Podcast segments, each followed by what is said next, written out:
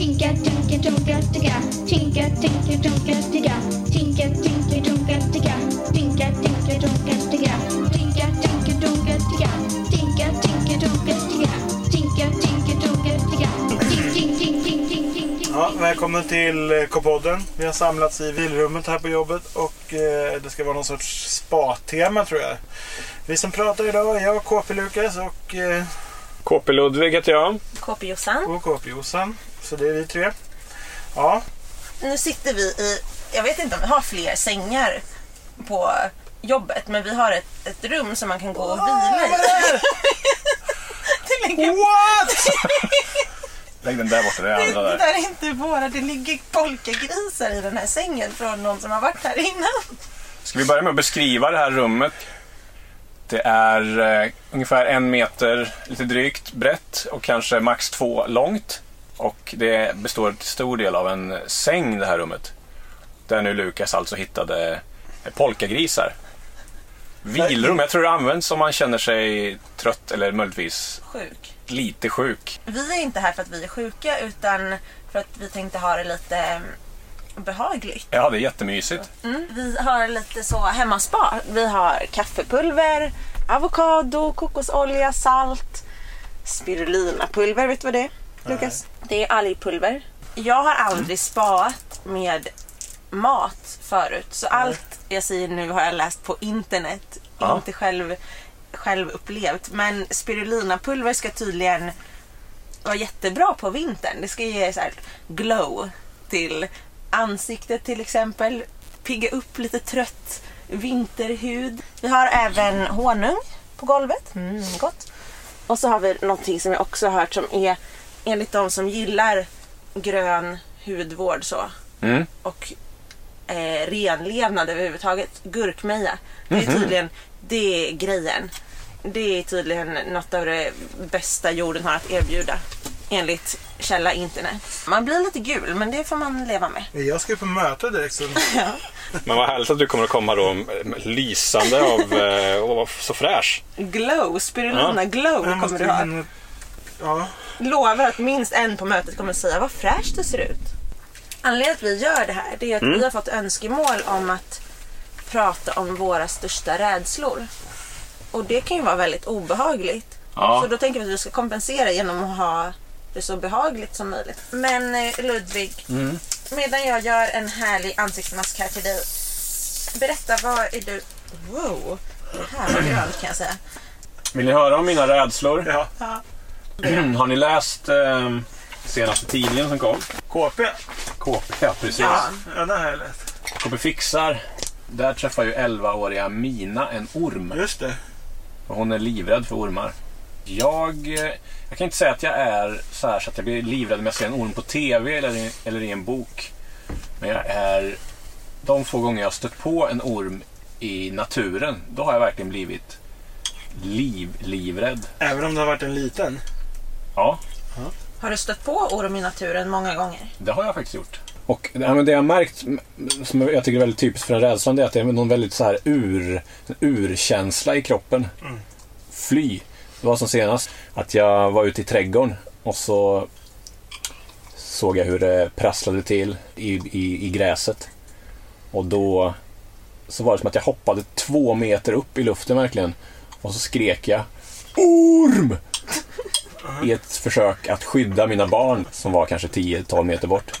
Och jag tycker det var Eh. så genialt att även om det blir en sån instinkt ur reaktion liksom att du ändå var kapabel att skrika det bästa ordet du kunde skrika. För orm är ändå, nej men då fattar man precis. Här är en orm, här ska jag inte gå. Det är ju Ja. genialt Ja, att det var ju- skrika det det, och väldigt- inte bara skrika ett ljud. Ja, eller precis. liksom. Jag tror många hade skrikit ett ljud. Det var ju ingen orm. Nej. Utan det var ju kanske trädgårdsslangen. Men ändå, det visade lite vilken... Ordet genial passar inte lika bra längre. Nej. Det visar ändå vilken påverkan just det djuret har på mig. För jag skulle inte... jag- Hade jag trott att det var en eh, råtta eller något annat så hade jag nog inte blivit lika så här innerligt rädd för den. Nej. Men det, det finns väl... Eh, många människor har väl anlag för just orm och spindelrädsla. Mm. Att deras, eh, de djurens rörelsemönster är, Triggar triggar rädslor. Eh, Men jag har märkt att alla människor har inte det. Nej. Och jag tror också att genom tiderna så har två olika strategier kunnat löna sig. Ja. Dels den som bara blir helt lugn. Jaha, en orm. Mm. Åt sidan, flyttar mig försiktigt. Mm. Eller då den orm! Båda de taktikerna kan ha funkat och liksom överlevt i evolutionen tror jag. Men eh, på stenåldern hade de ju... de som dog ut däremot på stenåldern var ju de som började gosa med dem direkt. Mm. Är ju också när man är rädd för något, de flesta vill ju undvika det man är rädd för till varje Mm. pris. Och därför tyckte jag det var så himla modigt av Nina att skriva in till KP Fixar.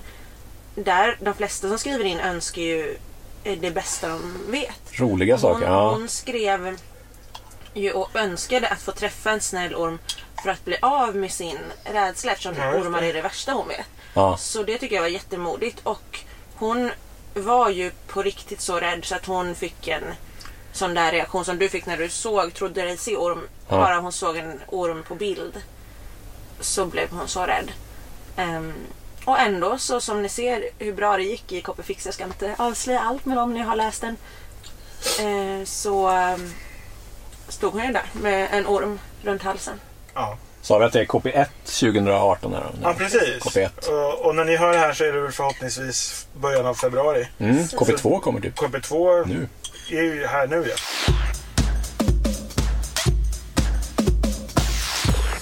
Eh, Vill ni veta vad jag är rädd för?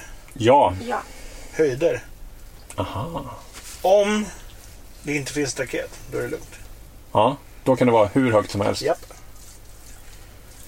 Men om det inte finns staket, Jag är livrädd. vilken höjd blir du rädd från då? Det beror på vad det är för någonting under. Vi säger ett eh, stup bara ner i skogen. Ja, I skogen, Ja. ja då är det 4-5 meter som jag börjar bli rädd på. ja. Det är ju lågt ändå. Det är, Ja, ja. det är som om du och jag skulle ställa oss på varandras axlar. ja precis. Du skulle vara längst upp. Då skulle du tycka det var högt.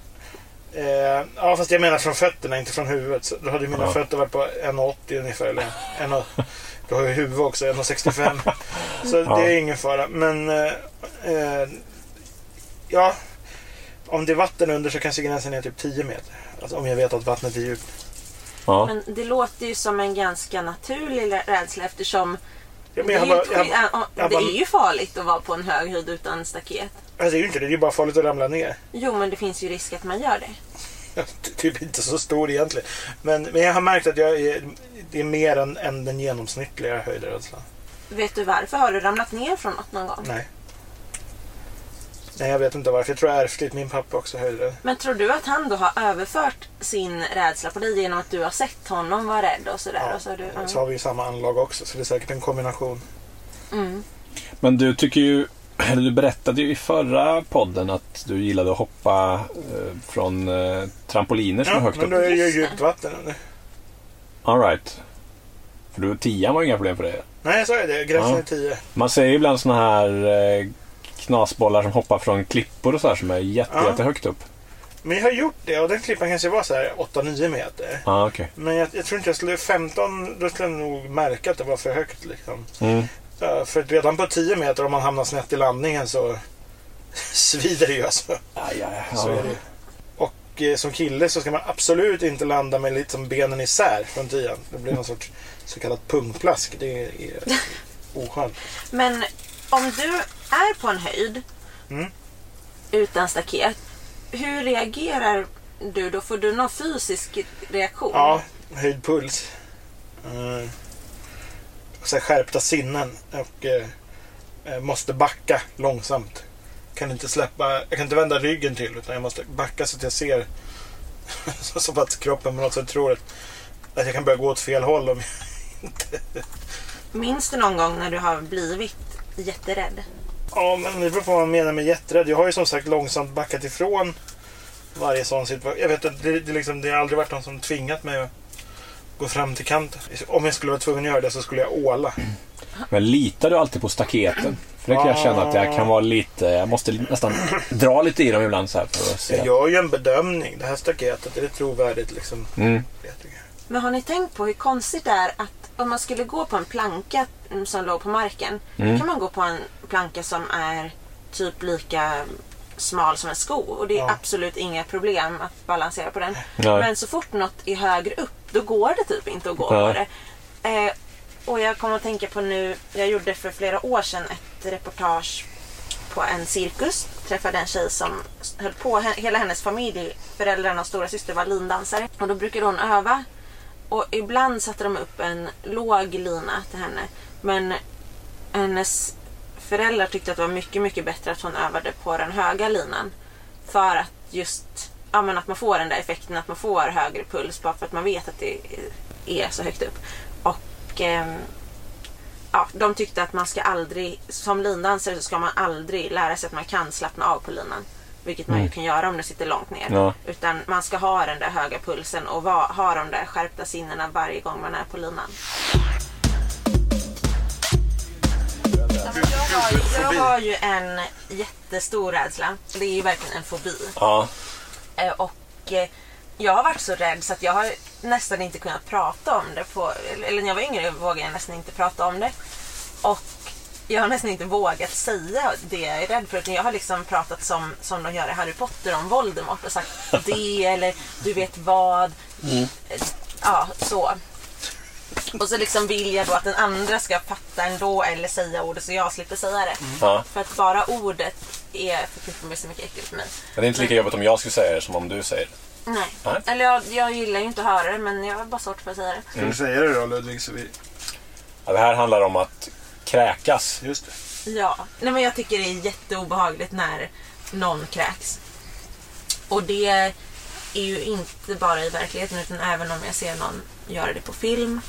Och då är det inte ens på riktigt kanske. Men eh, det, det är liksom det är det värsta jag vet.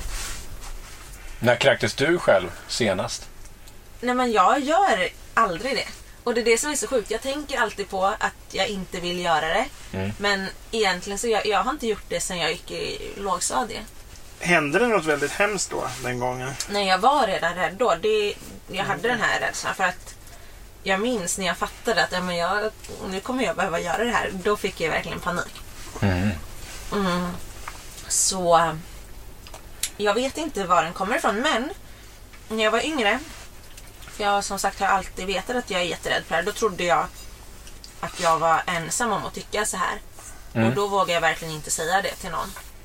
Men sen nu när jag är äldre så vet jag att det är en av de vanligaste fobierna som finns. Och det är jättemånga som känner likadant. Men det jag tycker är lite häftigt ändå, Mm. det är att det finns inget annat som jag är så rädd för att man verkligen att kroppen tar över kontrollen. Att jag kan inte styra hur jag reagerar när jag utsätts för det här.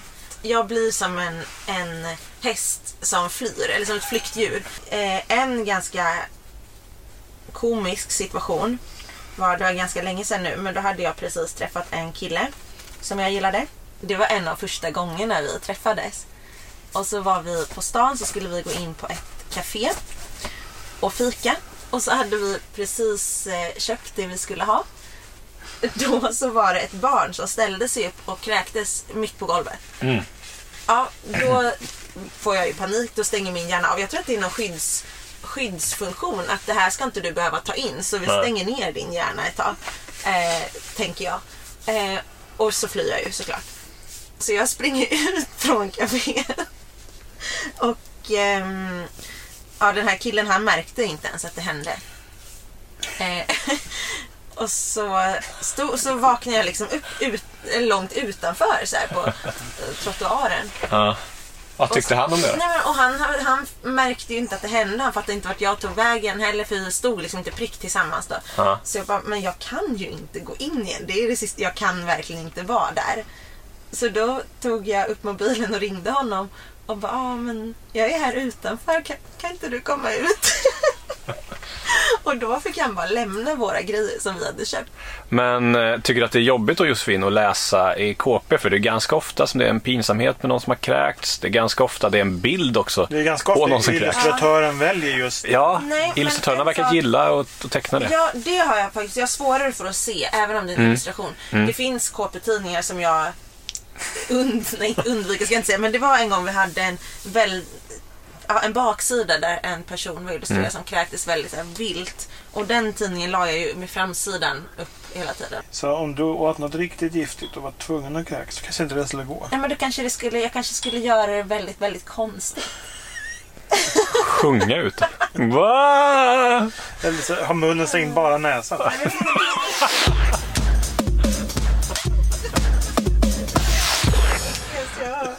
Grejen är att jag har hört rykte att eh, ni hittat på flams.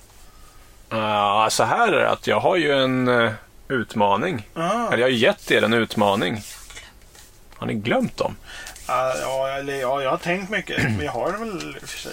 Jag får i så fall hitta på ett... Ja, men det kanske så här. Jag ville ju att ni skulle hitta på Ja. varsitt flams. Och det enda anledningen till att eh, eh, jag ville det, det var ju för att jag har hittat på ett flams. Ja. Som jag tyckte var jättekul. Får vi höra det? Det måste Ja. vi få höra. Ehm, vilken tv-kanal tittar man oftast på i Sudan? TV-kanal? Ja. Mm, Ja, ni kan inte gissa, jag märker det. Cartoon Network. För att huvudstaden heter det. Ja, ja det är kul. Ja, men det var kul. Ja, ni gapskrattar inte. Ja, men Lukas skrattar lite. Det är bra. Jag skrattar åt att du tyckte det var så bra. Ja. Testa dra något mer flams. Så, och det är väldigt vanligt att KP-arna kommer på egna flams och skickar in.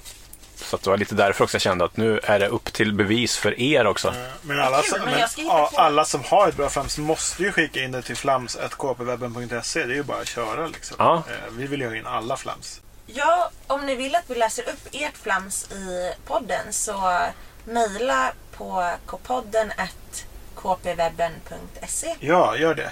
så läser vi med glädje upp dem. Och jag lovar att hitta på ett eget flams till nästa gång. Okej, men då vill jag höra Lukas nu då. Ja, nej, det blev inget. Ni, ni får ta båda era nästa gång då. Då får ni det som, upp, som läxa till nästa gång. Ja, okej, jag lovar.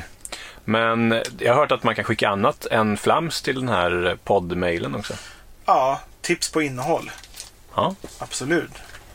Så var det något mer som du specifikt du tänkte på? ja, man kan ju till exempel skriva en eh, poddteater. Det har vi gjort förut. Ja, just det. Som vi har spelat upp. den här. Man kan komma med utmaningar till oss. Yes.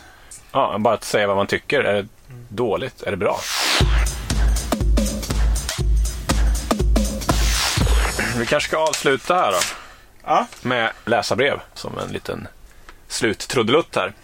Hur många har jobbat på KP genom tiderna? Frågar vi KP-Lukas. Och det är signaturen Tänk på den du. okej. Det var jättesvårt. I början var de ju bara två, tre stycken. Jag tror att jag har jobbat 412 personer på KP från starten. Ja. Visst är det lite lurigt också för de skrev ju inte alltid vilka som jobbade på KP Nej. Förr i Man- tiden. Man vet ju att, att Stina som grundade tidningen ofta hade hjälp av Lilly som, som de, de bodde ihop också. Så Mm. de jobbade ihop och bodde ihop och Men då- eh, gjorde tidningen tillsammans. Men det var liksom de man kände till. Sen fanns det ju personer som jobbade jättemycket med tidningen mer Ja. i det dolda. Ja, och många sådana skribenter som var återkommande men som jag inte tror tillhörde redaktionen. Liksom. Det var någon som hette Cyrus, kommer jag ihåg. Han blev ju chefredaktör. Ja, det är ett coolt namn också. Ja. Jag räknade i alla fall efter jag hittade en lista här att det har funnits 14 chefer. ja, Så det kan man ju säga då. Det är ändå ganska lite. det är ganska få på 125 år. Ja. Nu har ju jag varit i över sex år men eh, det är ju ingenting mot Margareta Lull-Toss och, eller Stina Quint som båda har flera decennier som chefredaktör. Men ska vi säga så då eller? Ja, och glöm inte att följa oss på eh, alla sociala kanaler. Vi finns ju på Snap, på Insta, på Facebook och, så vår sajt KP-webben. En gång om dagen, in och kolla. Minst. Och så har vi ju en app, Kamratposten Plus. Där kommer man åt det bästa från KP-webben och tidningen.